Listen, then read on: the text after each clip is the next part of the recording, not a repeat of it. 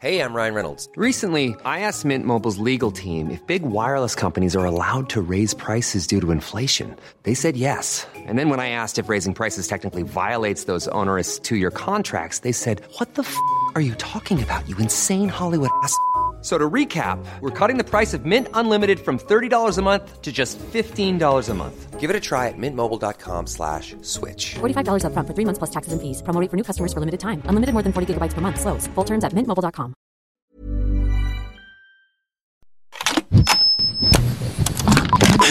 Hi, my name is Jason Creed. I have been given the opportunity to be able to document the events that have suddenly landed in my lap. Last time anyone counted, 53 million people were dying every year. 150,000 every day, 107 every minute. It had become an us versus them world.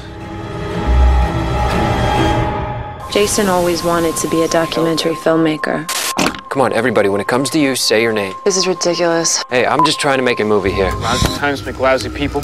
All the wrong people are dying. That's what he was shooting on that first night. The night when everything changed. Välkommen till Skräckfilmscirkeln. Idag plockar vi med oss kameran, en drömmande filmstuderande, en tokig professor och hoppar in i en husbil. Längs vägen stöter vi på militärer och gängmedlemmar. Sen tar vi oss väg till vår ö och hälsar på galna irländare och halvintelligenta levande döda. Det är dags att avsluta Romeros Living Dead-serie och det gör vi med en boom i form av Diary of the Dead 5 och Survival of the Dead från 2009. Jag tänker inte säga så mycket om vad jag tycker om filmerna. Eh, Fredrik, jag vet att eh, du var nästan vit i ansiktet av ilska när du kontaktade mig efter du hade tittat filmerna. Åtminstone ena filmen. Alltså det, det är så skönt med de här eh, Dead eller Living Dead-filmerna att man kan verkligen kliva åt sidan och ta en paus ifrån verkligheten när man ser dem. Jo men det det är ju escapism helt klart och av de här sex så är ju fem av, eller tre av dem är genuint bra. Två av dem är jaha, ja men det duger väl liksom slå ihjäl en en och en halv timme med. En av dem är horribel och är liksom en plåga att ta sig igenom. Och vi kommer väl till det tyvärr. Ja. Men innan vi kommer till eh, det som du nämnde, våran underbara recension av två stycken filmer som vi har splittrade meningar om så kanske vi kan prata lite om vi har, vad vi har sett sen sist. Mhm. Har du något intressant? Jo då, det har jag. Jag har sett lite. Eh, även om det har varit lite kort emellan. För vi håller ju på att spela in lite här. Eh, på grund av semester som kommer upp här. Eh, så håller vi ju på att spela in. Så vi är ju långt före eh, schemat egentligen. Ja, jag tror när ni, när ni lyssnar på det här så har det gått ungefär en månad sedan vi spelade in sist. Ja. Eller ska jag, det här, vi, vi spelade in det här avsnittet för en månad sedan så kanske jag Ja. ska säga. Så, så har det hänt någonting liksom stort i världen. Det kanske har blivit fred i Ukraina. Hoppas, hoppas. Och vi inte nämner det. Eh, ja, då vet ni varför. För vi, vi spelar in så långt innan. Det enda som liksom har varit dagsaktuellt idag att det kom. eh, Vi fick så. Såg en artikel att Bruce Willis kliver av sin skådespelarkarriär här nu. Eftersom att han lider av afasi. Så då vet vi, ungefär där befinner vi oss liksom i tidslinjen här. Vilket var synd, stackars Bruce Willis. Ja, det blir ingen Die Hard 6. Det blir inte det, Die Harding. Men eh, jag har ändå så lyckats sett lite i alla fall. Jag har sett bra som dåligt. Eh, jag såg om en gammal film. Eh, nu ska jag se, den heter... Den har, den har flera namn. Eh, och den heter då... Eh, den är kanske mest känd för Ax. Eh, alltså yxa. eh, från 1974. Men den, är, den heter också Lisa Lisa som är originalnamnet. Eh, men sen samma år eller lite senare där kom ju The Texas Chainsaw Massacre. Eh, och det vart ju en milstolpe. Så då har den också hetat The California Axe Massacre. Alltså jag, hör, jag hörde bara The California Ass Massacre. Ass Massacre, ja jo det skulle vara något. Grejen är alltså det här var en sån här film jag såg back in the days. För den här finns med på den här så kallade Video Nasty List. Den här BBC's. Eh, eller BBFC's förbjudna filmer. De som var så hemska och horribla så att man inte kunde få se dem. Och de är ju, vad är det, 79 till antalet som finns på den här listan. Så i, i min ungdom så ville jag liksom hitta och se de här. Och den här är ju, ja alltså plotten är att det är ett, tre gangsters. Eh, som vi får följa i början där när de ligger och lurpassar på en annan kille som är skyldig dem lite pengar tolkar vi det som. Eh, och han dyker upp där tillsammans med sin manliga älskare. Eh, vilket var, det var lite kul 74 där och gangstrarna är hemska och horribla.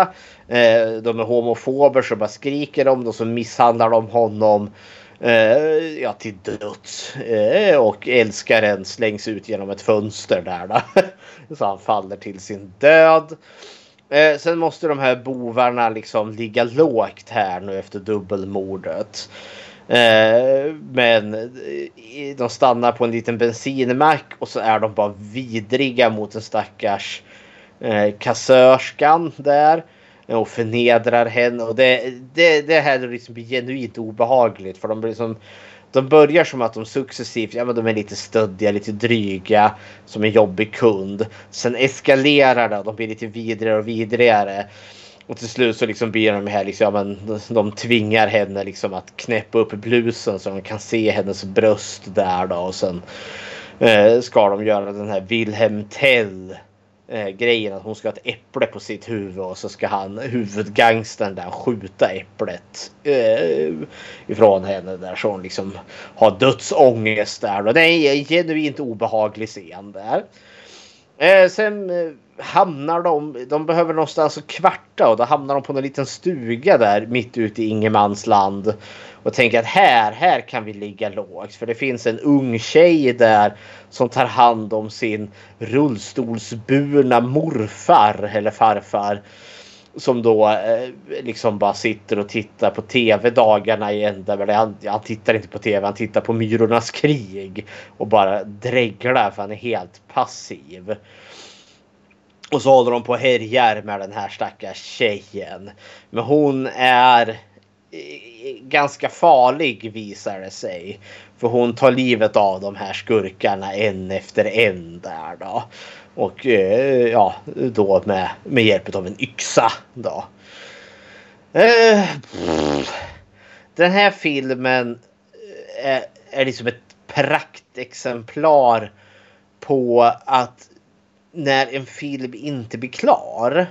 För det är en sån här, det, det, är faktiskt inte en färdig film det här utan de hade liksom stora delar av den färdigfilmad. Sen kom ju liksom så här, ja men vi ska lyckas kapitalisera. Det fanns så mycket av den ändå. Så att man tänkte väl att ja, men vi, vi, vi klipper väl ihop det lilla vi har så man kanske kan tjäna lite pengar på den. Men det makes också för det blir en märklig film. Den är tacksamt väldigt kort. Den är typ knappt en timme lång. Men det är inte bra. Men den är fascinerande på det sättet just det här liksom när man ser ja, men en film som inte är komplett. Som man ändå så försökt klippa ihop med det material man ändå så hade. Och sen om den nu, och det kanske är just för att den får en väldigt märklig och obehaglig ton. För det är liksom det är homofobi, det är våldtäkt, det är mord. Det får en ganska cynisk och vidrig liksom, ton till sig. Men det är bara just för att, liksom, att det fattas ju typ en halvtimme i den här filmen. Det finns liksom inget material liksom, som flashar ut den utan eh, det finns ingen karaktärsutveckling hos någon av karaktärerna. Istället är det liksom Ja, det kanske hade blivit bättre med om vi hade fått lite mer kött till den här. Men ja, ja, hepp. Kan inte rekommendera den mer än om man vill se liksom, ja, en halvfärdig film.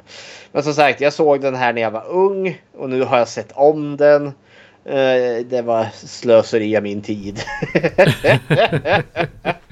det låter nästan som en Alltså ett försök till att göra en eh, sån här fake-film av Motorsågsmassakern. Typ som eh, Bruno Mattei. Hans eh, den här Hajen 5 eller vad, ja. vad han nu kallar den. Grejen är att den här var före Motorsågsmassakern faktiskt. Men den hamnade ju liksom på hyllan och sen när Motorsågsmassakern kom så försökte man väl kapitalisera lite på den. För det känns som att den ska spinna lite på den här Lizzie Borden berättelsen om hon kvinnan som mördade sina ja, sin mamma och pappa. Det, det är väl pappa och styvmamma med 40 yxhugg i huvudet där. Eh, och att det kanske skulle vara någon spin på det. Men det vart aldrig så. Ja, ja, ja. Eh, sen har jag sett en. Eh, vi hade ett eh, Edgar Allan Poe eh, träff här på studiecirkeln på ABF. Och då såg vi filmen The Fall of the House of Usher från 1960 med Vincent Price. Och jag Så... i mina liksom i min lilla dimmiga huvud där hörde Fall of the House of Ashlen. Vilket är förvånansvärt eh, korrekt egentligen. Som att familjen Usher består ju utav en, liksom en blodslinje utav mördare uh, och ja, tjuvar, rövare, slavhandlare. Det är liksom bara en, en lång släktlinje av horribla människor. Eh, plotten där är liksom en, en ung man ska ge, söker upp sin, jag vet inte, his betrothed one. Jag antar liksom att hans förlovade. Ja. Hans till, tilltänkte. Kan hans väl tilltänkta, vara. ja. Eh, det, det, känns som att den är väldigt liksom kostymdrama. Alla som att det skulle vara liksom någon gång på 1800-talet. För de har väldigt så europeiska medeltida kläder. Även om det är en amerikansk film. Men eh, han kommer där då för att hämta sin, eh, sin käresta för att ta henne till Boston. Eh, för att där ska de gifta sig.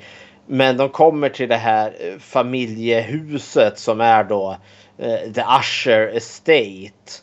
Eh, och det är liksom bara det är bara död mark så långt ögat kan nå och huset i sig är i stort sett fallfärdigt. Och patriarken i familjen är ju då Roderick Usher och det är ju då spelad av Vincent Price.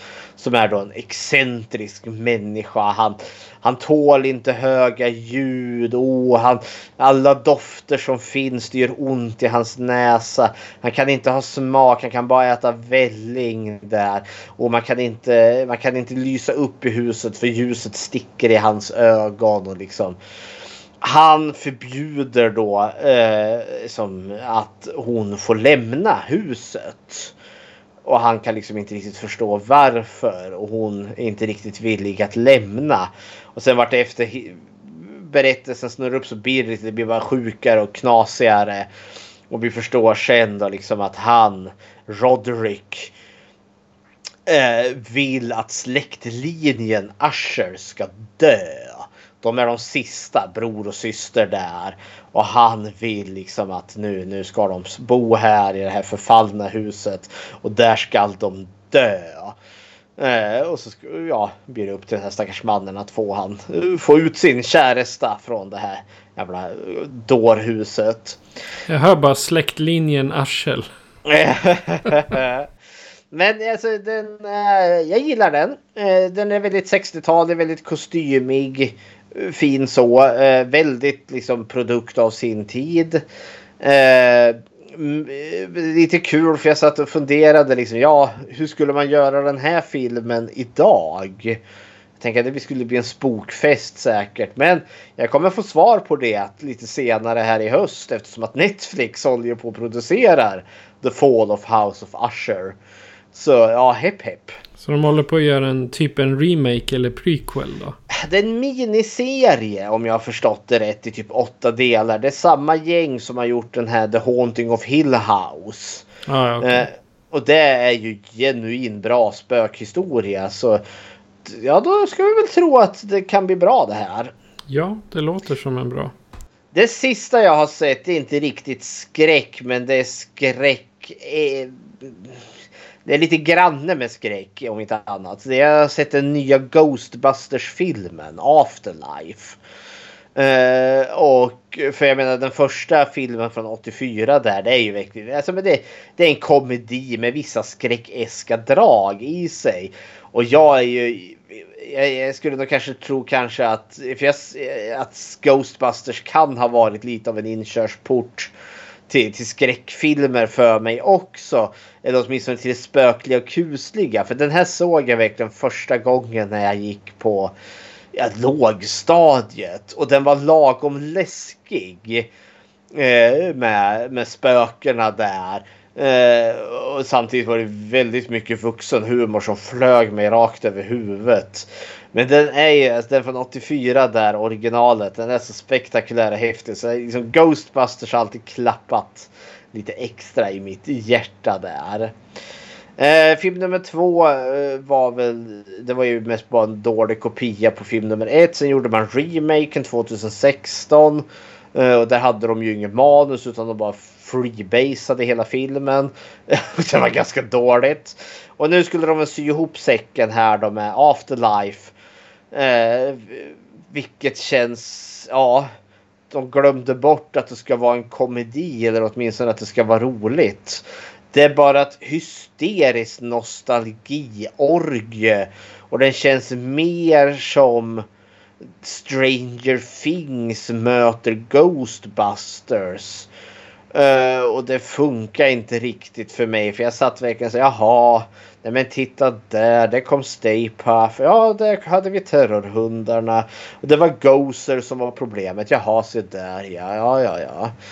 Nej men liksom. Oh, Ja, filmen gick verkligen på liksom att åh, kommer ni ihåg Ghostbusters från 81? Kommer ni ihåg terrorhundarna som var i den? De är i den här filmen också! Oj, tycker ni inte att det här är bra? Nej, jag gjorde ju inte det. Hur jävla svårt ska det vara att liksom berätta en egen berättelse? den förlitade sig på tok alldeles för mycket på att vara just nostalgisk till första filmen. Det var och inte det... så att de var ute efter bara liksom. Jag kan tänka, alltså för förra remaken. Det var ju en tanke att man skulle starta franchisen eller starta en franchise. Och den floppade ju ganska hårt även om den spelade in sin budget gånger flera. Så den vart ju en kassako Kanske inte den största av kassakor men den spelar ju in sina pengar. Men shit vad fansen har hatat på den filmen. Så nu försökte de ju liksom, ja vi, vi, vi, vi liksom städar bort remaken. Och så börjar vi på nytt igen i och med att vi har kvar liksom de gamla Ghostbusters karaktärerna. Men vi liksom introducerar ett nytt gäng, lite the passing of the torch. Som att ett nytt gäng nu som ska bli Ghostbusters här då. Men då känner, jag, men gör en originell berättelse. Återanvänd inte boven från första filmen. Shit vad originellt. Var det Ghoster the Gossarian den här gången också? Nej, så tokigt. Och det är också liksom att de har förlagt den till en småstad mitt ute i obygden. Uh, första filmen, eller de samtliga tre filmerna, alltså ettan, tvåan, remaken, utspelar sig i, en, i New York, i en storstad. Jag känner att miljön sätter lite tonen. Uh, för det finns en viss storskalighet till de här filmerna. Framförallt i slutstriden. Där liksom Stay Puft, The Marshmallow Man han är ju jättestor och klättrar upp för en skyskrapa. I slutet på tvåan är ju Frihetsgudinnan ute och går. Och i slutet på remaken så fick du också ett gigantiskt spöke som välter hus. Slutet i Afterlife Ja, det sker på en majsåker mellan Gozer och hennes två terrorhundar. liksom. Och eh, det är liksom Ghostbusters och det nya gänget. Så det är liksom tre trötta gubbar och en tant och hennes hemska hundar. Och så skjuter de laser på varandra på ett jävla majsfält. Jag känner, vad är det här? Och man har, liksom, man har byggt upp också att Gozer liksom, hon, hon är hotet som kommer förgöra världen. Alltså, när hon kommer, då kommer mänskligheten gå under. Och hon kommer och det händer ingenting. Jag, jag behöver liksom se liksom att hon liksom börjar liksom få världen på knä så jag förstår att hotet är på riktigt. Men nej, hon kommer där. Visst, hon är dum. Eh, men hon sitter ju mest och liksom, ah, här är en sexig kvinna i, i väldigt åtsittande dräkt som sitter här och är allmänt dryg på min tron. Jaha, oj. Det känns som att liksom man för grejen liksom att folk ska enligt myten ha kastat sig liksom offra sina liv för hennes skull. I någon jäkla brunn där. Jag hade behövt liksom att hon kanske man hade fått se bybefolkningen där bara liksom få, får något så drömskt i blicken och börja bara röra sig mot hennes tempel där. Och liksom Ghostbusters-gänget. Holy shit, vi måste stoppa henne här nu innan hon kommer liksom börja massmörda folk. Men nej, utan hon, hon dyker upp, sitter och är dryg på sin tron och sen blåser de henne till skit på ett majsfält sen. Filmen var ju fortfarande bättre än remaken, helt klart. Men ja, oh, shit. Det var onödigt den här filmen kändes och då är jag ändå så ett fan utav Ghostbusters. Så det här nostalgivurmandet, det gjorde ingenting för mig. Gör bara en bra berättelse om några nissar som jagar spöken. Hur svårt ska det vara på en skala? Ja, det är vad jag har sett. Hepp hepp. Okej. Okay. Uh, jag har inte hunnit titta så mycket på, på film. Jag har, jag har sett där vi uh, ska prata om uh, zombiefilmerna. Men jag har däremot börjat lyssna på en podd som heter Internet Urban Legends. Som kommer från Parcast. Det är ett, ett nätverk. Och de sänder exklusivt på, på Spotify enbart. Mm. Och eh, det är två tjejer. Eh, de kallar sig för The Gruesome Twosome. Två gamerbrudar som går igenom eh, internetmyter.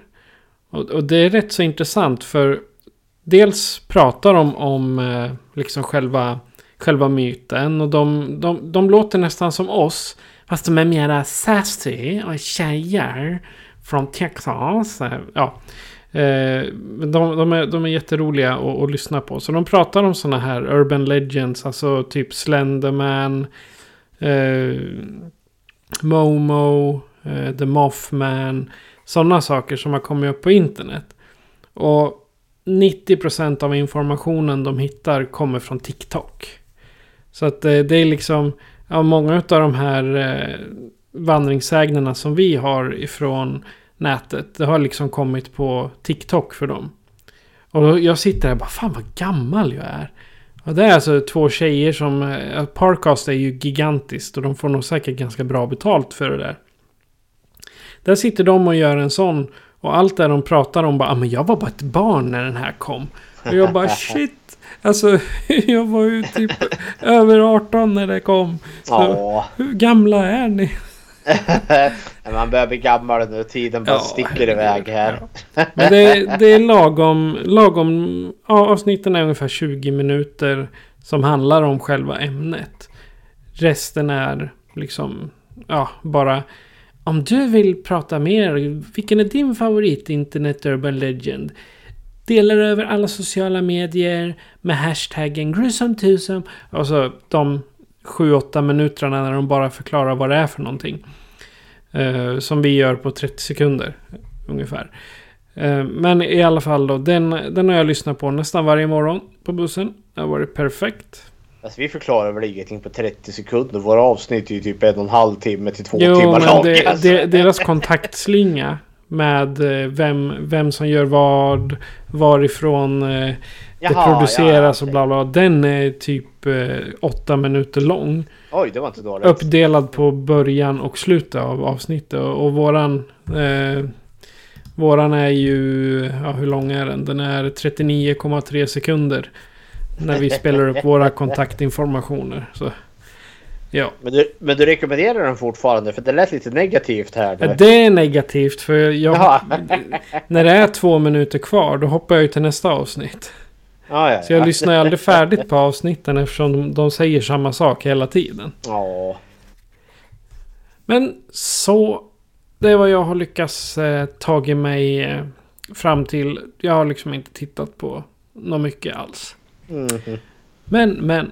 Om inte du har någonting annat att eh, tillägga så tänkte jag att vi far tillbaka till 2005 och filmen Diary of the Dead. Här kommer en trailer. Hi, my name is Jason Creed. I have been given the opportunity to be able to document the events that have suddenly landed in my lap. Jason always wanted to be a documentary filmmaker. Come on, everybody, when it comes to you, say your name. This is ridiculous. Hey, I'm just trying to make a movie here. That's what he was shooting on that first night. The night when everything changed. None of us know exactly what has caused the chaos. Most people have fled for their lives. Some sort of Armageddon. Two news agencies are reporting accounts of the dead returning to life. Holy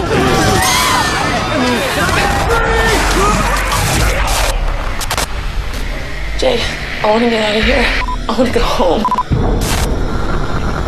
Are you still shooting? What are you shooting? I don't know, I just. If this turns out to be a big thing, I just want to record it, okay? God, there's an army of them. From now on, everyone who dies is gonna come back. I think it's time we left this place. There's nobody in here. I don't see anything. There is a dead guy walking around. Let's go. Shoot in the head. Hey, run, run, Tracy. All that's left is to record what's happening. For whoever remains when it's over. George A. Romero's Diary of the Dead. If it's not on camera, it's like it never happened, right? Är det domedagen? Början till slutet? Kaos bryter ut över hela världen och ingen kan förklara varför.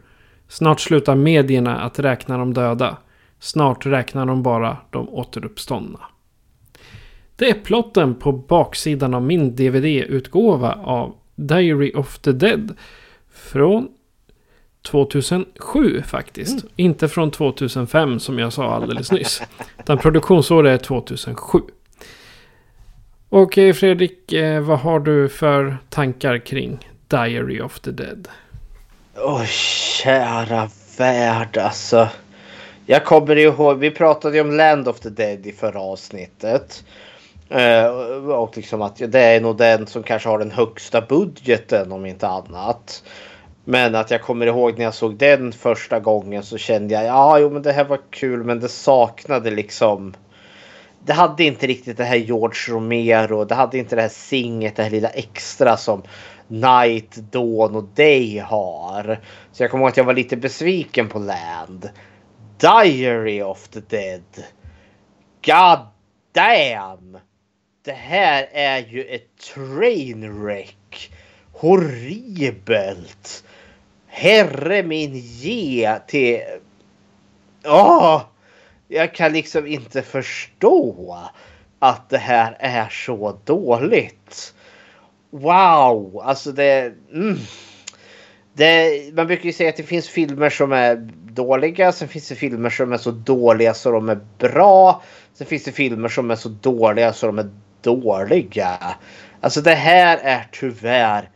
Alltså dåligt, dåligt i stort sett hela vägen. Jag har verkligen... Oj!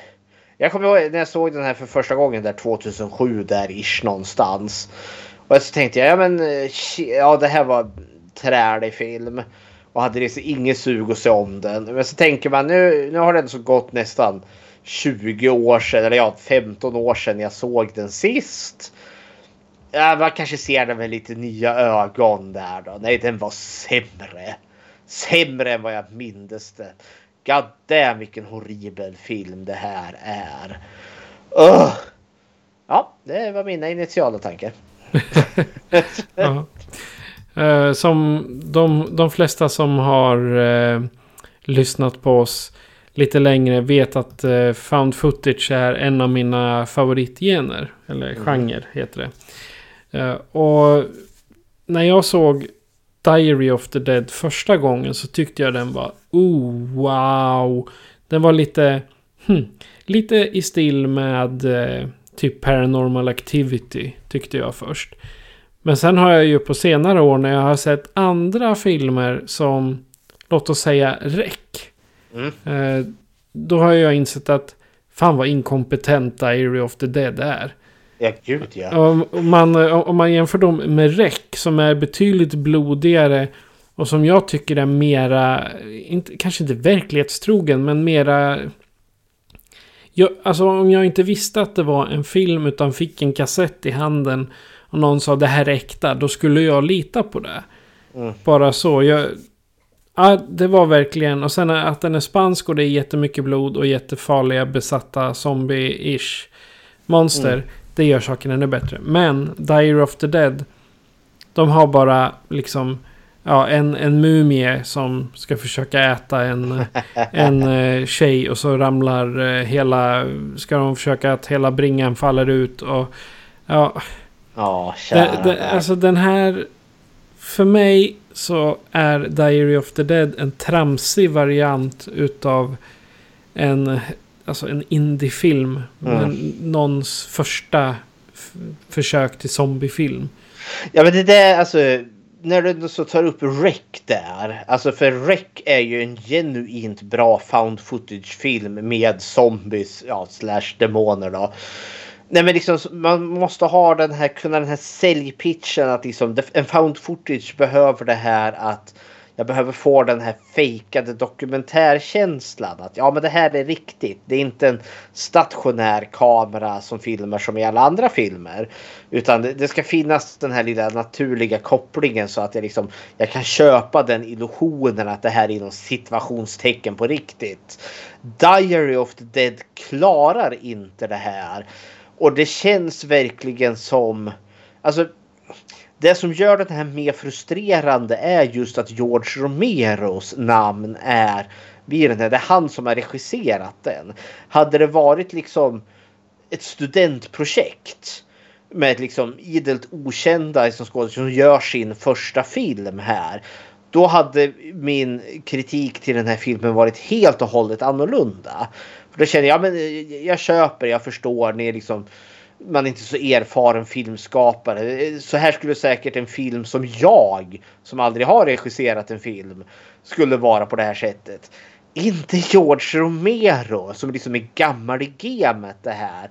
Och det känns så jäkla smärtsamt uppenbart att Romero inte bemästrar det här found footage konceptet. Det känns liksom som att ja men Paranormal Activity är ju populärt just nu. De här found footage-filmerna, de är ju precis överallt. Ska inte jag försöka mig på något sånt också? Vad är, vad är populärt nu? Internet säger ni. Är det det som alla ungdomar håller på med idag? Ja, jag ska ge min kommentar här till eh, internet. Det känns verkligen som gamla farfar som ska försöka vara aktuell här och liksom är nej, nej, nej, nej, nej, usch vad det är dåligt. Åh, oh, så dåligt det är. Ja, hej hopp. Okej, okay. men eh, i vanlig ordning då eh, ska vi inleda med att prata om lite karaktärer.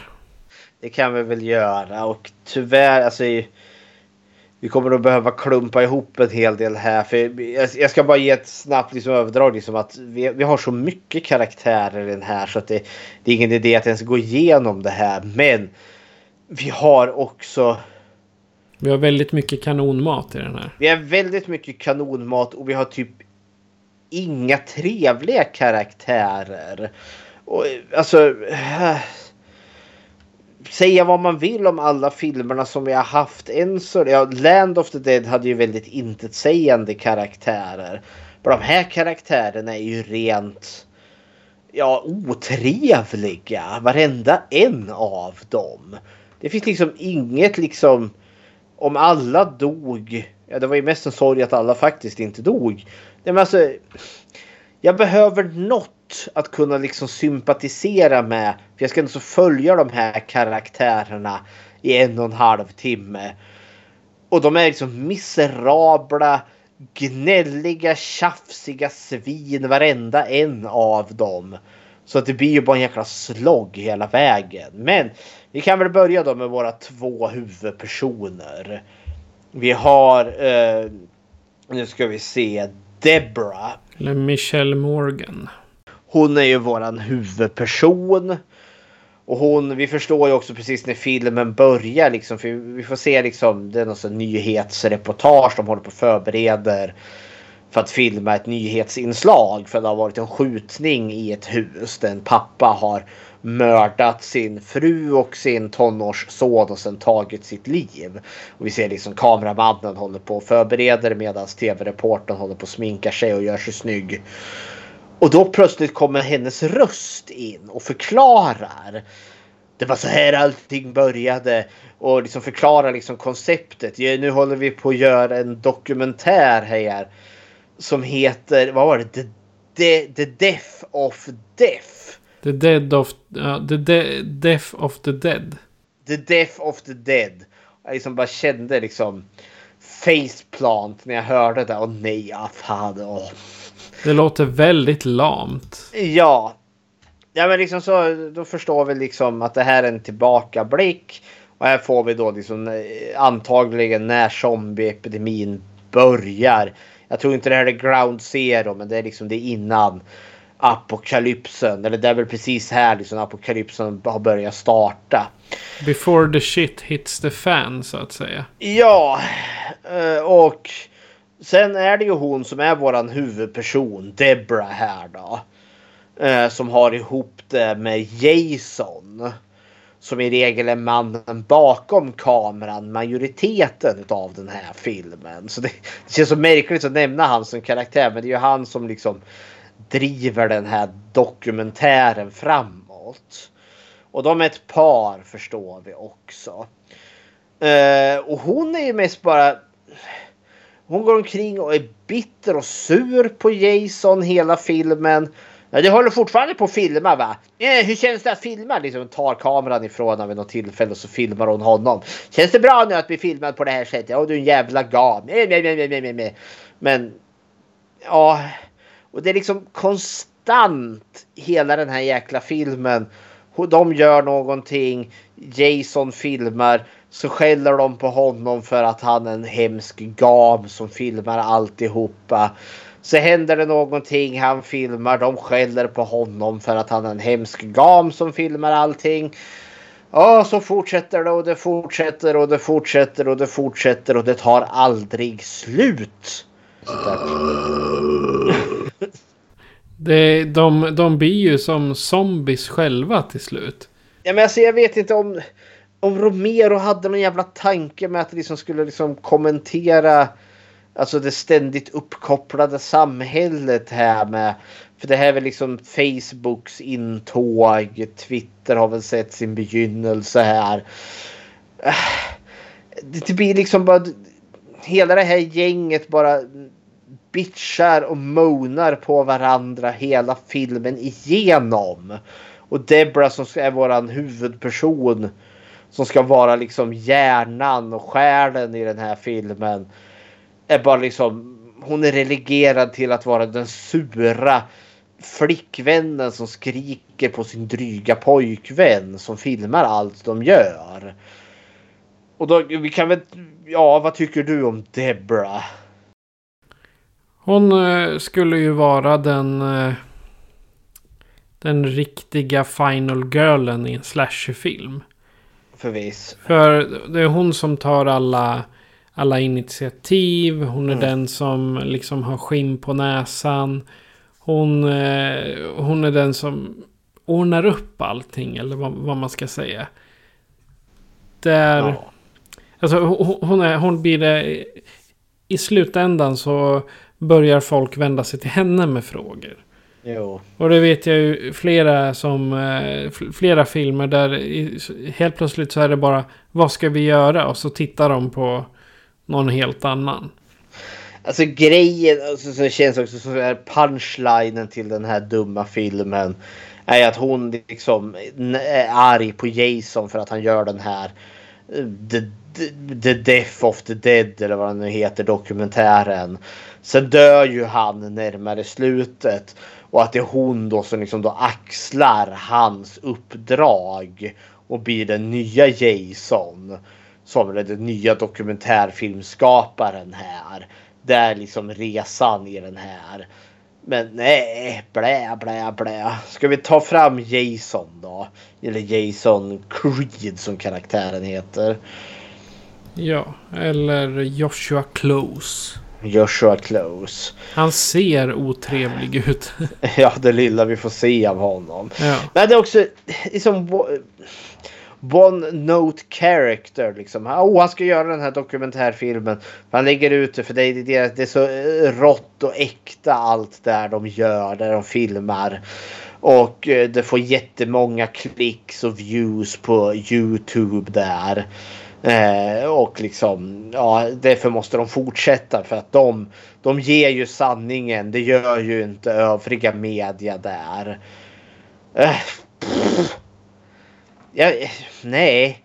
Och han är bara otrevlig och han verkar också vara totalt immun mot allt vad zombies heter. För zombierna går aldrig på han som har kameran. Vilket också störde mig. Alltså för den här filmen är så knökfull med plot holes och frågetecken och vad i himmelens namn. Oh! Men okej, okay, Joshua är rövhålet bakom kameran. Debra är rövhålet framför kameran. Ja, då har vi en karaktär som heter Tony. Uh, Tony, han heter Sean Roberts. Och honom, ja, han är väl mest känd ifrån Resident Evil-filmerna. Ja, det är den enda anledningen att jag vill nämna honom för att han spelar Albert Wesker i, i, i Resident Evil-filmerna där. I eh, extremt pajig roll. Väldigt roligt. Eh, han är också ett rövhål som är framför kameran som liksom är sur och arg i stort sett genom hela filmen. Eh, han är bland de få som inte dör förvisso. Eh, det är hans karaktärsdrag. Hepp. Eh, Sen har vi en annan karaktär som heter Brody. Ja, Todd Schroeder. Schrö- Schröder. Han är väl den enda som har något form av karaktärsdrag som inte är ett rövhål framför kameran. För han är nämligen ett alkoholiserat rövhål framför kameran. Ja, det också. Nej, han är väl den enda som har någon form av... Han, han är liksom... Eh, någon brittisk professor, en akademiker. Han är väldigt alkoholiserad. För själva liksom plotten i den här filmen är att det här gänget håller på och filmar in någon amatörskräckfilm som något form av studentprojekt. Och det är då apok- zombieapokalypsen slår till. Och så blir den här gruppen liksom sammansatt på grund av detta. Han är väl den enda som sticker ut och han är liksom han är, han är brusad många gånger. Men han liksom också han har liksom lite stil och panäsch. Han liksom säger liksom uh, han, han har ett väldigt liksom propert och vackert brittiskt språk. Trots att han liksom är så in i prutten berusad. Uh, och han är väl lite kanske eventuellt. Ja, nej, comic relief är han inte heller. Men han är liksom den som liksom sticker ut i den här gruppen med att han liksom har något form av characterdrag med att han just är då den här försupna akademiska läraren med ett väldigt propert språk. Han är den enda karaktären som sticker ut.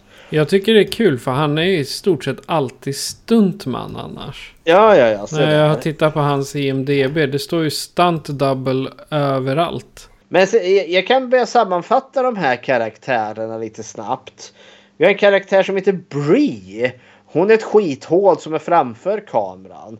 Sen har vi Tracy Truman, den Texas-tjejen. Hon har också en karaktär som är ett skithål framför kameran. Sen har vi en karaktär som heter Elliot. Han är ett skithål som finns framför kameran. Sen har vi Ridley. Han har också ett skithål som finns framför kameran. En karaktär som heter Mary. Hon har också ett skithål som finns framför kameran. Och så har vi en karaktär som heter Gordo. Han har också ett skithål som finns framför kameran. Wow, vilka trevliga karaktärer vi har att göra med. I stort sett alla dör. Men inte snabbt nog. Wow vad det här är en otrevlig film. Jag eh, tycker den här är horribel. Nu, nu har jag... you fucking ho dunk po dunk well then there motherfuckers! ja, jag har ju visat vad jag tycker om den här filmen och dess karaktärer. Alltså vad... Eh, jag ska inte lägga ord i din mun. Vad tycker du här? Karaktärerna är ganska tråkiga. Uh, för just, uh, det, det, finns ju en som är central och det är Debra. Hon är den enda som mm. liksom, ja men vi, vi, kan inte slappna av. Jo då, vi kan visst slappna av. Vi åker hem och tar ett bad i hans, uh, hans hus. Och vi låser inte dörren och vi stänger inte dörren heller. För det kommer ingen hit. Nej men vi borde åka härifrån. Nej, det behöver vi inte alls. Vi har ett sånt här akutrum här. Mm. Eller uh, Panic Room. Ja, Panic Room så heter det. Men det är också att hon tar, tar sig tiden att sitta och göra en film och göra en voiceover på den också. Ja. Innan hela skiten stängs ner. Ja, för det, det ska vi förstå som är väl liksom knorren på alltihop. Att hela den här filmen som vi har sett har hon väl knypplat ihop då. Från när hon har suttit instängd i det här panikrummet där då och lagt ut det på nätet. Men det är en sak som jag tycker är en bra grej med den här. Och det är att internet inte bara säger poff och försvinner. Nej, förvisso. För i verkligheten, alltså det mest realistiska skulle ju vara att internet går ju inte bara ner. Det funkar Nej. inte så numera. Nej, om vi ska ta det till, alltså vi kan väl börja liksom gå lite över till platsen. För det är ju egentligen, vi har ju inte direkt en specifik plats i den här. Det är ju mer av en road movie. De åker ju med sin husbil där och så har vi lite olika stopp. Då är först är vi på ett studenthem, sen är vi på ett sjukhus. Sen är vi i någon, ja, hamnar i något getto eller i någon stad där. Sen hamnar vi i, hos han Amish-mannen. Han var för den enda karaktären som jag tyckte var kul.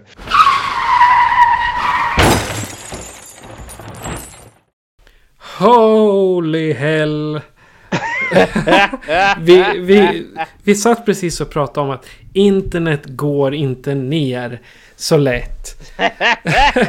och precis då så sitter, sitter jag och bara Ah, un, ungefär som en bilkrasch. Och jag kände liksom... Hej, ja, nej.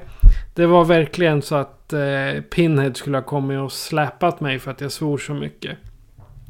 Alla spår i hela inspelningsprogrammet bara poff! Borta.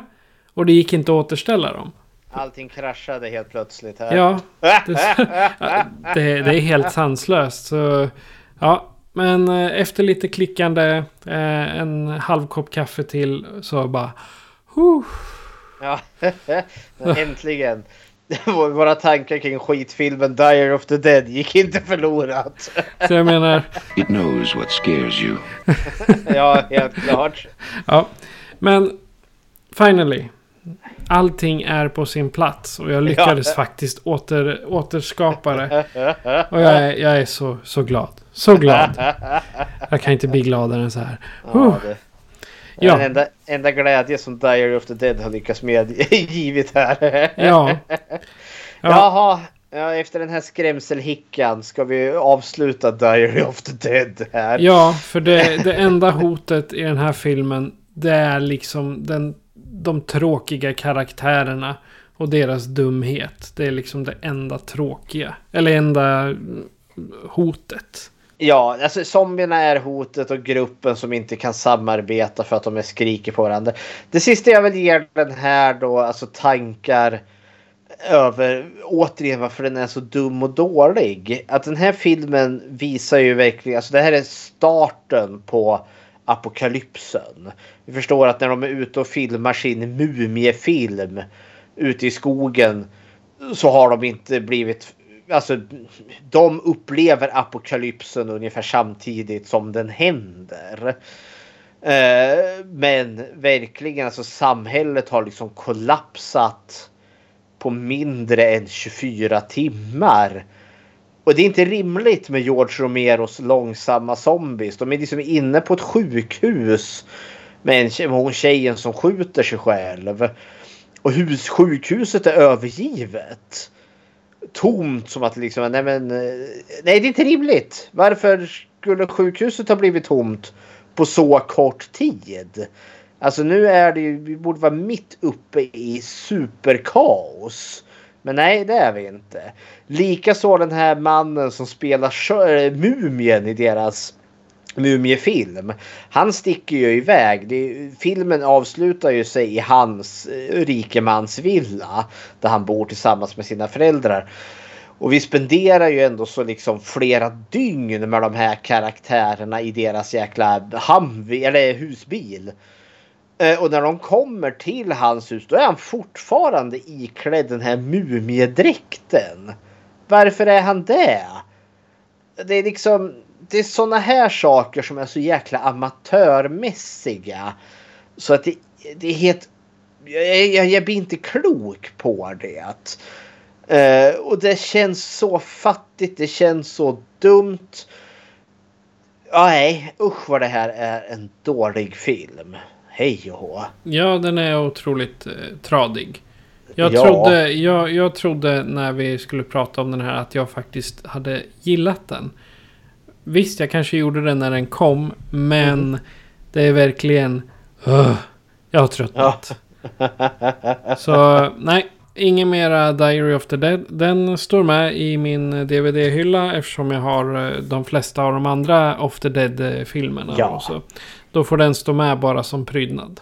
Ja, men samma här. Alltså, jag, såklart, jag, jag är en completionist så jag vill ha alla Romeros filmer. Men alltså, nej. Ibland kan man ju som sagt återvända till en film som man kanske tyckte illa om. Och så ser man den i ett annat ljus. Typ den här Leatherface. Eh, från 2019, 18 där. Som vi recenserade. Den kommer jag ihåg. Den hatade jag första gången jag såg den. Andra gången jag såg den. Nah, det fanns faktiskt mycket som var bra där. Den här hatade jag första gången jag såg den. Jag hatade den nu mer. nu ja. ja usch vad det här är träigt. Men då ska jag fråga om du har gjort något Bechdel-test på den här? Ja det har jag och vi har ju eh, om kvinnlig representation då i, i film. Eh, och vi för ju tesen att eh, vad heter det, skräckfilmer är den som klarar eh, Bechdel-testet bäst. Frågorna är ju bekant som tre. Och det är ett, finns det mer än, finns det två eller mer namngivna kvinnliga karaktärer? Möter de någonsin varandra och om de gör det pratar de om någonting annat än män? Och ja, eh, fråga nummer ett. Vi har ju Debra, eh, vi har Bree, vi har Tracy, eh, vi har Mary. Eh, så den här filmen klarar liksom fråga nummer ett. Möter de någonsin varandra? Ja, majoriteten av de här kvinnorna är ju med i den här skräckfilmen som de ska göra. Fråga nummer tre, pratar de om någonting annat än män? Ja, det gör de ju också för de alltså, pratar ju om vad det är som händer. Den här apokalypsen som håller på att hända och zombierna och hur de ska liksom göra för att överleva. Så mögig och lökig, pissdålig som den här filmen är så klarar den faktiskt Bechteltestet.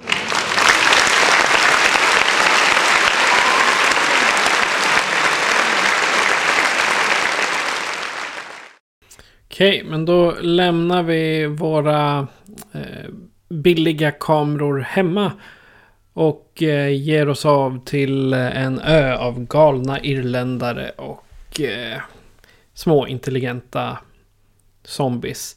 I filmen Survival of the Dead från 2009. Så här kommer en trailer.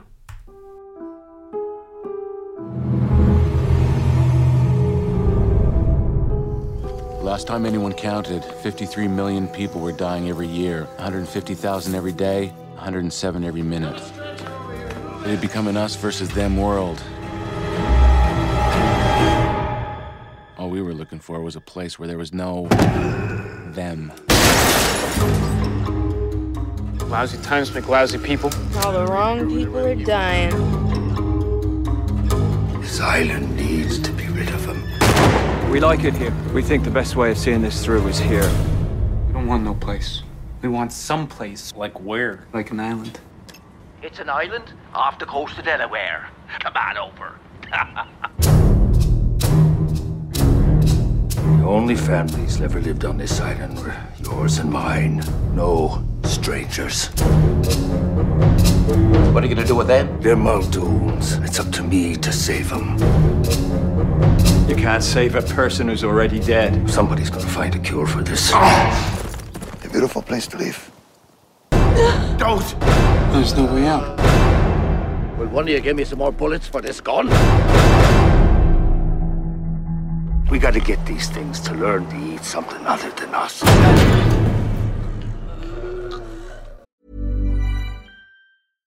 How would you like to look five years younger? In a clinical study, people that had volume added with Juvederm Voluma XC in the cheeks perceived themselves as looking five years younger at six months after treatment. Look younger, feel like you. Add volume for lift and contour in the cheeks with Juvederm Voluma XC. Reverse signs of aging by adding volume to smooth laugh lines with Juvederm Volure XC. For important safety information and to find a licensed specialist, visit juvederm.com. That's J U V E D E R M.com. Not for people with severe allergic reactions, allergies to lidocaine, or the proteins used in Juvederm. Common side effects include injection site redness, swelling, pain, tenderness, firmness, lumps, bumps, bruising, discoloration, or itching. There's a risk of unintentional injection into a blood vessel, which can cause vision abnormalities, blindness, stroke, temporary scabs, or scarring. Talk to a licensed specialist to find out if it's right for you. Burrow's furniture is built for the way you live. From ensuring easy assembly and disassembly to honoring highly requested new colors for their award-winning seating, they always have their customers in mind. Their modular seating is made out of durable materials to last and grow with you. And with Burrow, you always get fast, free shipping. Get up to 60% off during Burrow's Memorial Day sale at burrow.com slash ACAST. That's burrow.com slash ACAST. burrow.com slash ACAST. En epidemi sprider sig bland befolkningen. Tusentals faller offer för viruset men snart ska det verkliga problemet uppdagas. De döda vägrar fortsätta vara just döda. Det driver runt horder av zombies överallt och de är ute efter människokött. Hårdföra Sarge leder ett deserterat militärförband på jakt efter en fristad. Hans gäng tvingas välja sida. Att döda allt i sin väg för att överleva eller försöka rädda det lilla liv som är kvar hos de levande döda. Eh, det är baksidan till min Blu-ray på av Survival of the Dead. Dead. Och anledningen till att jag läste så stakigt var för att texten är knappt synlig. För det är usel eh, grafik på den här. Men det är ändå eh, Survival of the Dead från 2009. Mm. Jag tänker låta dig inleda den här initiala tanken. Survival of the Dead är ju den sista filmen i ja, hans zombiefilmer och även också den sista filmen han regisserar tror jag. Det blir ju inget mer efter det här. Eh, och tack och lov att det inte slutade med Diary of the Dead. Det hade varit hemskt. För Survival of the Dead är så mycket bättre. Eh, och ja, men med det sagt så är den också ganska medioker. Men tillför åtminstone tillräckligt mycket intressant för att jag ska bry mig om den här filmen. Han har ju skippat nu found footage biten.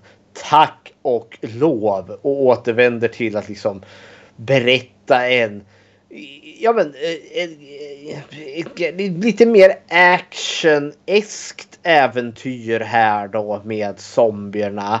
Om två rivaliserande ja, släkten egentligen. The O'Flynns och The Muldoons.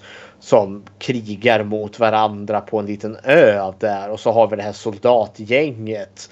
Som hamnar i mitten utav det här. Det känns lite som att de har varit haft sina släkter där ända sedan eh, irländarna började åka till USA och eh, ja, slå ner sina bopålar så att säga. Så mm. att de Mhm. typ delat på en ö och så har det slutat med att de har blivit eh, arga rivaler. För det där är ju en släktfejd de håller på med. Ja men det är ju det och det är verkligen som två släkter som är mot varandra och man känner ju liksom att patriarkerna i båda eh, O'Flynn och eh, Muldoon. Det är liksom det är två gigantiska jävla egon. Eh, och den ena försöker då tänka lite mer inom situationstecken rationellt och han vill utplåna alla zombies från ön. Medans, eh, och det är O'Flynn där då. Medans Muldoon han ser det liksom som att det är deras uppdrag att bevara zombierna. För att de kanske kan bli botade någon gång i framtiden. Och han verkar också ha någon form av lite religiös övertygelse om att det, det, det Gud prövar människan här på något vis och vänster. Den här är faktiskt lite smått stulen från eh, en film som heter Viddernas män. Från 58. Ja, ja, ja. Och det är ju... Den eh, har ungefär samma handling som här. Att eh, en man kommer till eh, sin eh, fästmösranch ute i Texas och hamnar mitt uppe i en släktfejd. Mm. Då kan man ju tänka sig att ja, soldaterna kommer dit och hamnar mitt i en Ja. släktfejd. Ja, men det, det, den har lite känsla av en western till sig tycker jag. Ja. Och jag har ingenting emot western. Och jag menar en, en westernfilm med zombies. Ja, det här låter som en lyckad kombo faktiskt. ja. Eh, den här har mycket mer humor till sig. Alltså medveten humor. Och det, är liksom, det har alltid funnits lite med på ett eller annat sätt. Kanske mest i Dawn of the Dead. Day of the Dead är ganska humorbefriad. Medvetet. Land of the Dead har ju lite så här quirky humor. Diary of the Dead är ju totalt humorbefriad i stort sett. Men den här, liksom, den placerar ju, den är lite medveten, den är lite campy. Men ja, på ett mer charmigt sätt och vi har mycket mer trevligare karaktärer här. Eh, liksom skitsnacksaliga gubben och Flynn där då som liksom ska kunna han kan liksom han, han kan ljuga och lura sig till vad som är. Han, han är en lovable scamp. Och uh, The Muldoon där. Han är liksom verkligen svekfylld liksom skurk. så det är liksom det här är, ja men det, jag gillar den här betydligt bättre. Men som sagt, det, det, det, det, håll, det är inte ens i närheten av Night, Dawn och Day. Men ja, det är mina initiala tankar till Survival. Vad tycker du om Survival? Alltså Survival of the Dead är eh, Romeros eh, sista of the Dead-film. Han hade planer på en eh, ytterligare en uppföljare som heter Road of the Dead. Oj! Eh, men den kom ju aldrig Nej. i, i produktion eftersom han dog 2017. Ja. Så att, eh, men Road of the Dead. Om det hade fortsatt i den här nedåtgående spiralen. Som Mm. Diary och eh, Survival har bjudit på. Då känns liksom. Det räcker nu George. Ja, vi, behö- vi nej. behöver inte ha mera av filmer i din teknik. Eller i din planering eller din, din regi. överlåta här nu till lite yngre killar. Typ Zack Snyder. Exempelvis. Ja, tyvärr. Så. Men alltså, ma magin är borta nu. Ja, i den här, Eh. det är mera som de här typ Amazon Prime, 13th Friday kvalitet Nej, känns det så, nästan. så, så dåligt är det inte. Men det, det, Diary däremot, det, den skulle jag kunna sätta på samma eh, lista som The 13 Friday. Nej men alltså survival är... Det, är egentligen också lite den... Den gamla skolans zombiefilm. Alltså han är ju gammal nu Romero när han gör den här filmen. Eh, och ja...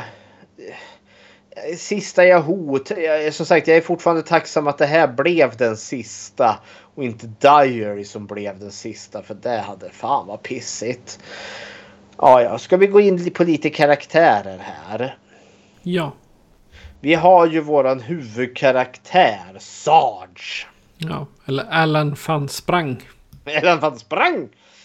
Eh, han är ju lite kul på det sättet för den här karaktären eller den här skådisen finns ju med i både Land of the Dead och Diary of the Dead. I, i Land of the Dead är han med en kort, kort liten stund som en utav eh, han den här rike knösens soldater. I Diary of the Dead är ju med i det här soldatbandet som rånar ungdomarna. Det är ju på så sätt Diary och Survival hänger ju ihop. Ja. Rent tidskronologiskt. Jag är inte riktigt säker på om Land of the Dead hänger ihop. Det borde den inte. Om den inte utspelar sig som så att tidskronologiskt att Diary är först. Sen är det Survival. Och sist är det Land of the Dead. Om man ska följa någon form av tidslinje de här tre filmerna. Så det är ju fullt möjligt. Han, ja Sarge, han är egentligen, han, han är lagom likeable. Han är en hårdförd militär. De har deserterat från eh, The National Guard har vi förstått. Han och fyra män, eller jo visst är de fyra styckna. Nej de är fyra med honom. Ja, de är fem. Eh, de är fem för de plockar upp en ung kille där på vägen då som har hållits fången utav någon jävla hillbilly grupp där då. Så de skjuter ihjäl allihopa där. Jo, men va, varför höll de honom fången? Jag, det, jag vet det finns. De, de, de var ju otäcka de här hillbilly-gubbarna. För de hade ju roat sig med att skära huvudet av zombies och sätta dem på störar. Ja, just det. Så var det. Ja, och där fanns det ju faktiskt en grej som jag känner, ja men nu är Roger Romero lite här. För det, det, de här eh, bondläpparna, det var idelt vita människor. Och de här zombierna, det var enbart mörkhyade zombies som de hade sku, skurit huvudet av. Eh, och eh, ja, den här unga killen de pl- plockar upp, han är lite mer, ja men ung kille som eh, gillar tekniken som finns lite så här, mjuk meta kille. Så lite, kanske lite gay, kanske inte det. Så jag tänker liksom att de hade nog bara han som en jävla punching bag. För att de var liksom vidriga människor. De var uttråkade. Ja, typ så. Eh, men ja. Eh, men så det här soldatgänget. Ja, men, de var lagom likeable. Eh, och våran hjälte där är också lagom likeable. Men i, i mångt och mycket är han inte mycket mer än så egentligen. Utan han är liksom actionsnubben i stort sett. Ja. Han är med i en serie du tycker om. Jaså? Star Trek. Oh! Star Trek Discovery. Han spelar Ja, Leland. ja, vad fan. Den tycker du inte om. Nej, jag tycker inte om Star Trek Discovery. Men det är Star Trek. Ja. Star Trek, eh, ja, jag vill att det ska vara. Jag vill säga att det, är alltid bra, men det är inte bra. Nej, nej. nu på senare tid så är det, det är horribelt. Det är horribelt! Ja. Eh, jag, vill, jag vill prata lite mer. eh, Jag är inne och kollar här på IMDB och listan är helt upp och ner. Eh, Jag vill prata lite om hans, eh, vad heter det, soldatkompisar. Vi har ju den kvinnan där, Tomboy. Eh, Atina Karkaranis. Eh, henne tyckte jag extremt mycket om. Vi har ju snackat åt er Romeros lite så här eh, kvinnoporträtten med de passiva kvinnorna i de två första filmerna, Night och Dawn. Eh, när hon presenteras för första gången, första gången vi får se henne. Då sitter hon liksom i en jeep i sin militäruniform med händerna innanför byxorna och uppenbart onanerar. Och bara njuter i höga drag där och hennes kollega dyker upp där. Och hon slutar inte onanera för det. Ja, hon, är trö- hon är trött på att det inte finns några tjejer längre. Nej, för de gör ju den här karaktären till en, eh, Hon är ju lesbisk. Eh, för det finns ju en liten sån banter mellan en annan kille då som heter F- eh, Francisco. Eh, som då är någon liten latinoamerikansk flört till man där då som försöker liksom bredda henne där. Liksom, han försöker skärma omkull henne.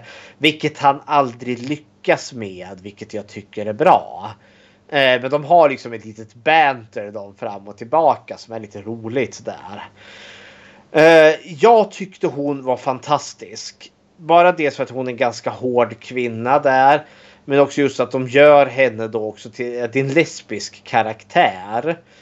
Eh, och den här karaktären är vid liv när filmen är slut. För jag tänkte att hon kommer offas för det är liksom hon, den kanonmatskaraktär. Men nej. Eh, istället liksom så blir den här gruppen av soldater. Han lyckas fånga någon form av familjär känsla ändå. För hon, tyvärr så blir ju hon kidnappad utav skurkarna, the Muldoons. Så hon blir ju lite the damsel in distress där. Eh, tyvärr. Eh, men eh, hon tar ju också ur, eller hon blir ju också räddad ur den här situationen och får vara med i slutstriden. Eh, men ja, nej. Eh, men jag, jag gillar den här karaktären. Jag, jag gillade Francesco också, de här två eh, paret. Eh, och jag gillar också att Francesco, vi får ju en omvänd. I, I en zombiefilm, blir du biten av en zombie, då blir du ju en zombie. Långsamt. Francisco, han biter ju en zombie. Så han blir inte biten, men han biter en zombie. Där, och så blir han också förvandlad. Ja, men det är klart han blir förvandlad när han får eh, zombieblod på sina slemhinnor. Ja, Det men har man ju konstaterat redan i Ja. Dawn of the Dead att det räcker att du får blod i Ja. munnen eller så, så blir du en zombie. Ja, men jag tyckte det var kul. Alltså, det känns verkligen som att George Romero, han har lite mer... Eh, ha- ha- han är lite mer humoristisk i den här filmen. Och jag gillar och stundom är han också liksom eh, också allvarlig i det här. Eh, då vill jag gå till våran ena irländska patriarken där och Flynn. Kenneth Welsh. Ja, vad tyckte du om... Och Flynn, han var, alltså hade jag varit en... eh, Hade jag varit lite eh, stereotypiskt lagd så skulle jag säga att det här är en full irländare.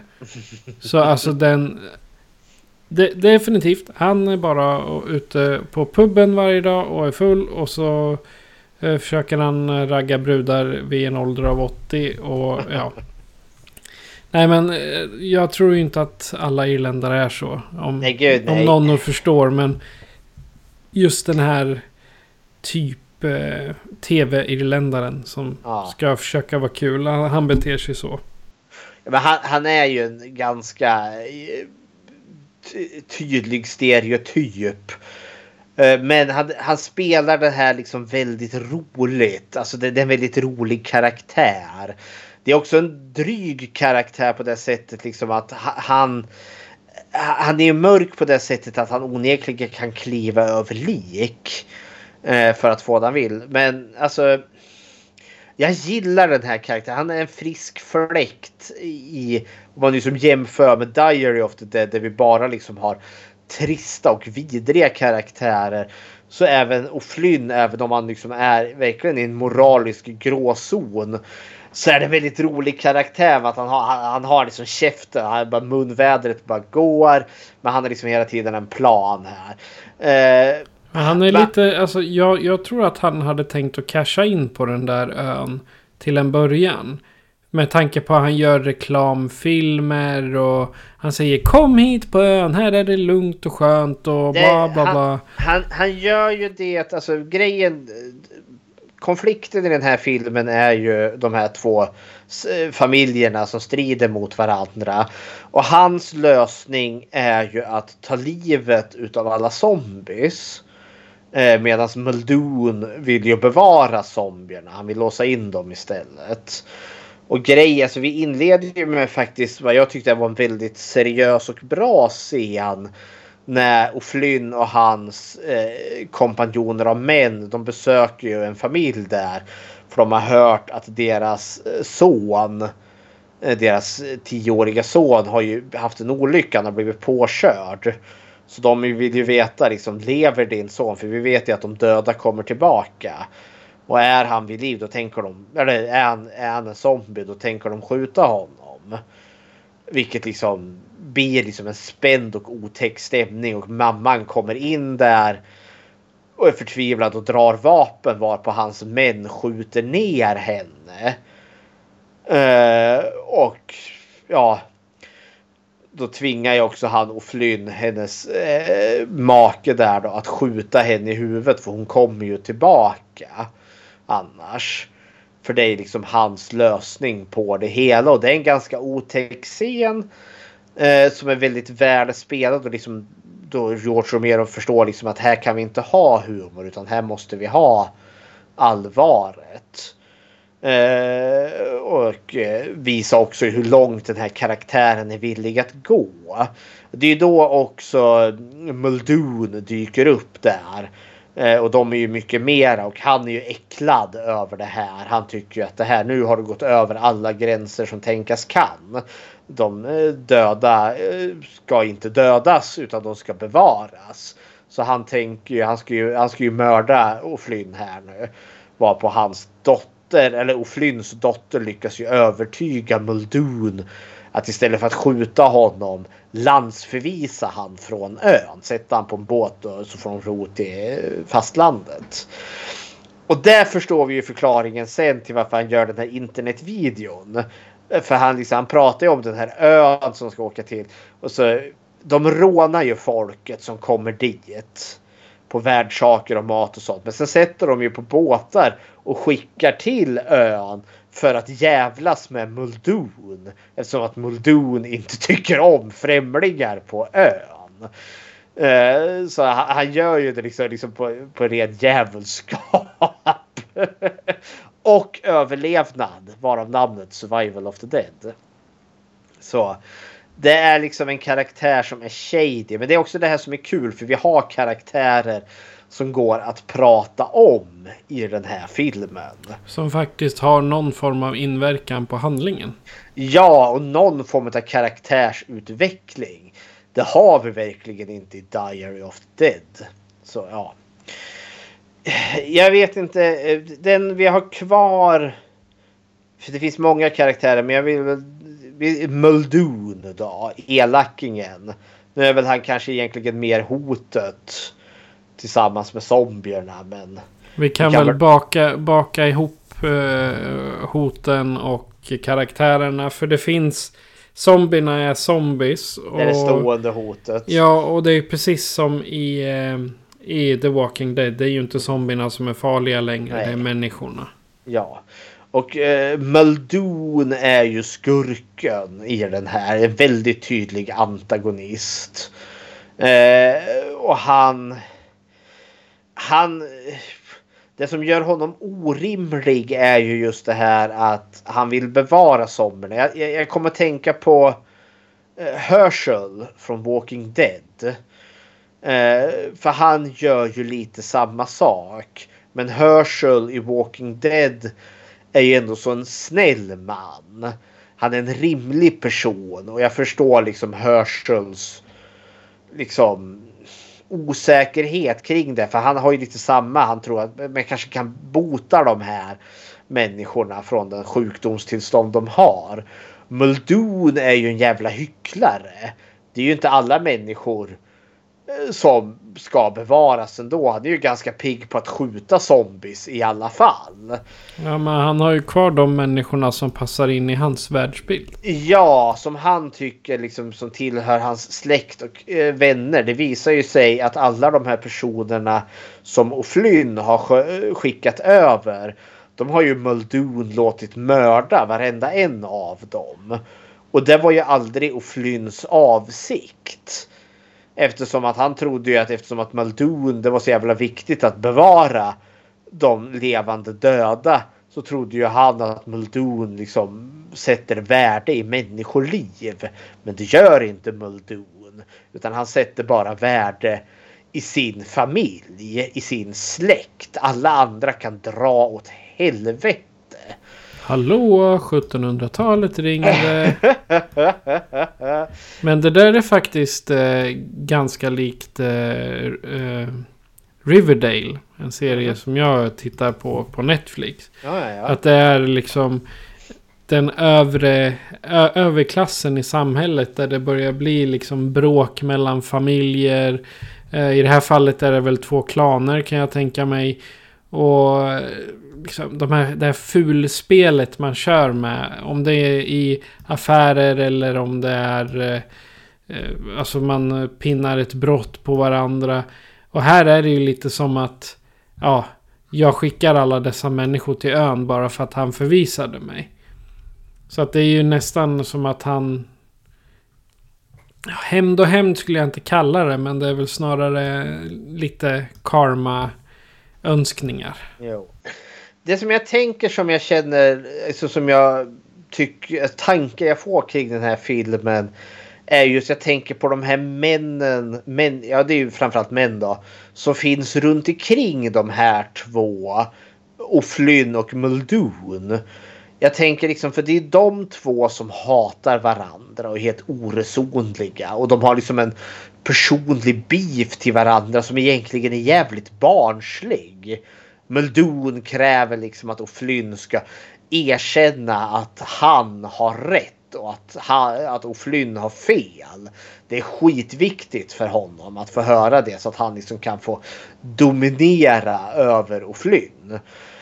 Men jag tänker det som det, vi får ju eldstrider här på slutet. De börjar skjuta på varandra. Jag tänker på de här männen som följer O'Flynn och Muldoon. Hur liksom deras liv offras för de här två gamla gubbarna. Och deras jävla fejd. Alltså herregud. Kan ingen vettig människa bara gå in bara rycka vapnen från varsin... Alltså strippa de här gubbarna från vapen så får de väl ställa sig på någon jävla åker och slå varandra på käften. Liksom lös det här. Liksom, vi, jorden har gått under. Era meningslösa jävla släktfejd. Är ju, det, det, det är ju meningslöst och det är dumt. Men de här två gubbarna är så jävla stolta. Så de drar ju med sig folk liksom i fördärvet. För jag tänker det är ju lite att följa en dålig ledare. För både Muldoon och O'Flynn är dåliga ledare. Medan Sarge eh, för det, i det här soldatgänget då. Han är ju en rimlig ledare. Han värdesätter ju sina, eh, sina mannar. Eh, medans Muldoon han kan ju bokstavligen skjuta dem i ryggen om det inte passar honom. Det, det gör ju visserligen inte O'Flynn. Men O'Flynn drar ju ändå så med sitt manskap i striden mot Muldoon. Så ja, jag tänker det, det finns mer bottnar som jag kan få ut utav Survival of the Dead. Eh, som jag inte kan få ut av utav Diary of the Dead. Eh, och känner att jag, jag har mer tuggmotstånd i survival än vad jag har i Land of the Dead. Om man nu ska ta med den också. ja, ska vi börja gå in på slutord om inte du har någonting mer att säga om de här? Nej, jag har inte så mycket att säga. Alltså Survival of the Dead, det här måste nog vara den snabbaste mm. genomgången av en film hittills. Inte ens, alltså inte ens, eh, vad heter det, Bruno Mattei-filmerna har gått så här snabbt. Men vi, har, vi, har, vi hade två filmer att prata om i det här avsnittet. Och vi har eh, knappt hållit på i en timme och 20 minuter när jag nämner det här. Ja. Så jag menar, det mest spännande i det här avsnittet är väl i stort sett när allting var på väg att försvinna. Ja, det var lilla skrämselhicke. Och Ja. då var det mest spännande för oss. Det kanske inte är så spännande för de som lyssnar här. Nej, de, de såg inte mitt bleka ansikte. Jag kände mig som en jäkla zombie för jag var så, så förbannat rädd. Ja, Åh, herre min ge. Ja, det... Ja, nej, alltså slutord på Survival of the Dead. Det är att fy vad tråkig. Ja. Alltså det här. Jag tittade på de här filmerna dagarna efter varandra. Jag, först kollade jag på Diary of the Dead. Jag tänkte ja men, ja men jag kan nog klämma båda de här. För de är korta och inte så tunga. Jag var tvungen att dela upp Diary of the Dead också. Mm. För jag somnade halvvägs in. Ja, kära värld. Precis som med Land of the Dead. Det gjorde jag precis likadant. Och Survival of the Dead höll jag mig faktiskt vaken. Den såg jag hela. Men det var ju inte så att jag kunde låta bli telefonen under tiden direkt. utan det var verkligen så att jag satt där och ja, jag, till slut spelade jag Tomb Blast. Ja, ja. Till, till eh, ljudet utav levande döda och eh, tokiga irländare. Mm. Ja, det... Har du Nej, några men- slutord? Ja men eh, survival är åtminstone det är ett ryck upp helt klart. Men vi är fortfarande på en ganska låg nivå här. Utav de här två filmerna så är liksom eh, skulle jag rekommendera survival före Diary of the Dead alla dagar i veckan.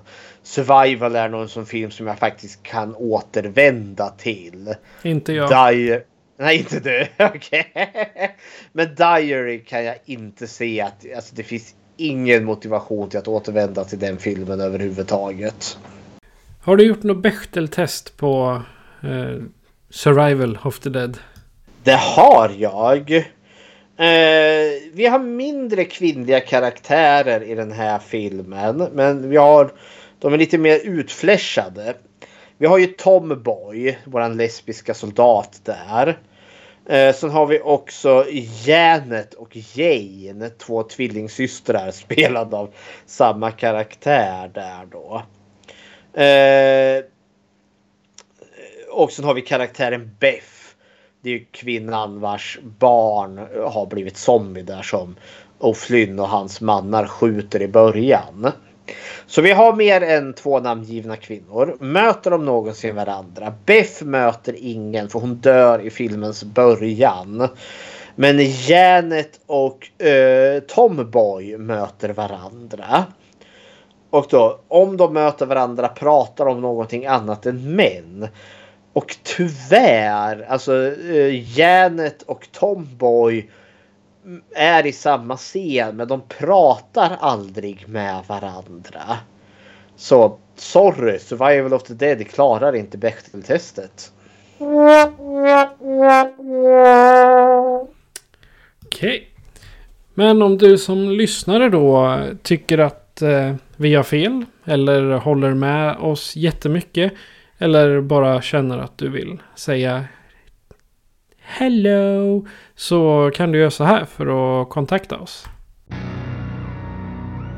Skräckfilmscirkeln presenteras av Patrik Norén och Fredrik Rosengren. Produktion FPN Productions. Besök skräckfilmscirkeln.com för att hitta var du kan lyssna på oss, hur du kan stödja oss och hur du kan kontakta oss. Vill du diskutera filmerna i avsnitten är du välkommen att gå med i gruppen Skräckfilmscirkeln Eftersnack på Facebook. Tack för att du lyssnar.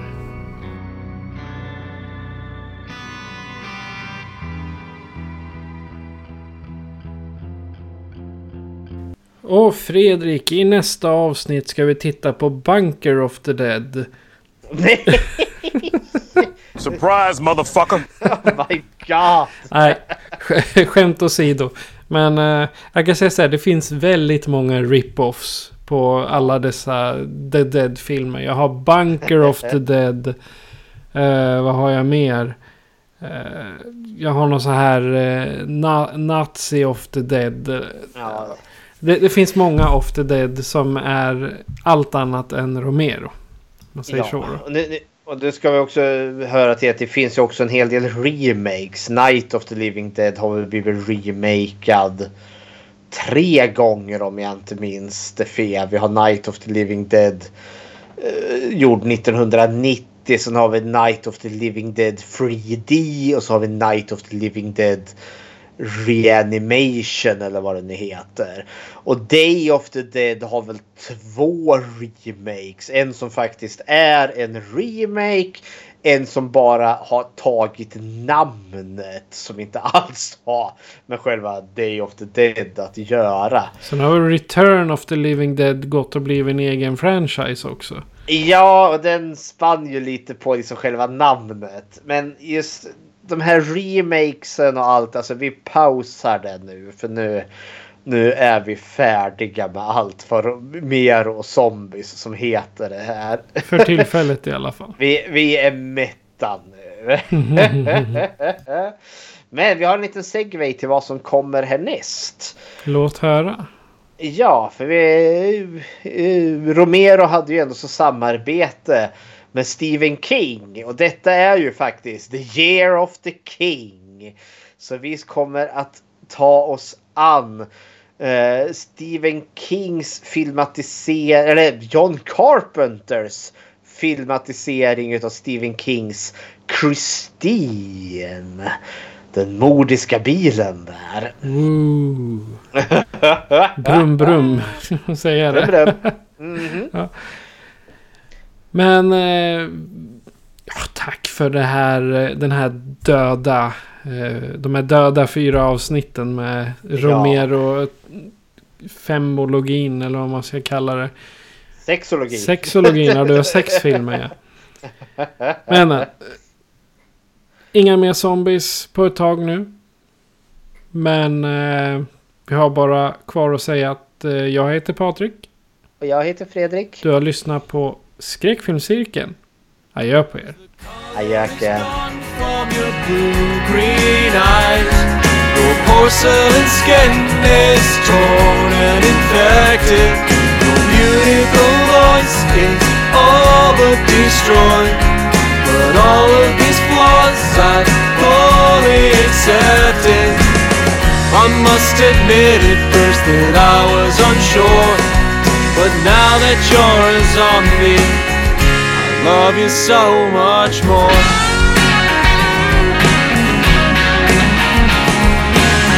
We don't have to hang out with your girlfriends. Because they're all dead. We don't have to visit your parents. Because they are dead. You're not getting texts from your exes. They are also dead. And cell phone service is gone.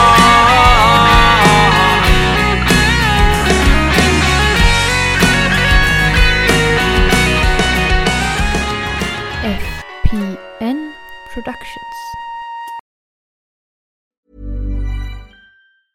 Planning for your next trip? Elevate your travel style with Quince. Quince has all the jet setting essentials you'll want for your next getaway, like European linen, premium luggage options, buttery soft Italian leather bags, and so much more. And is all priced at 50 to 80% less than similar brands.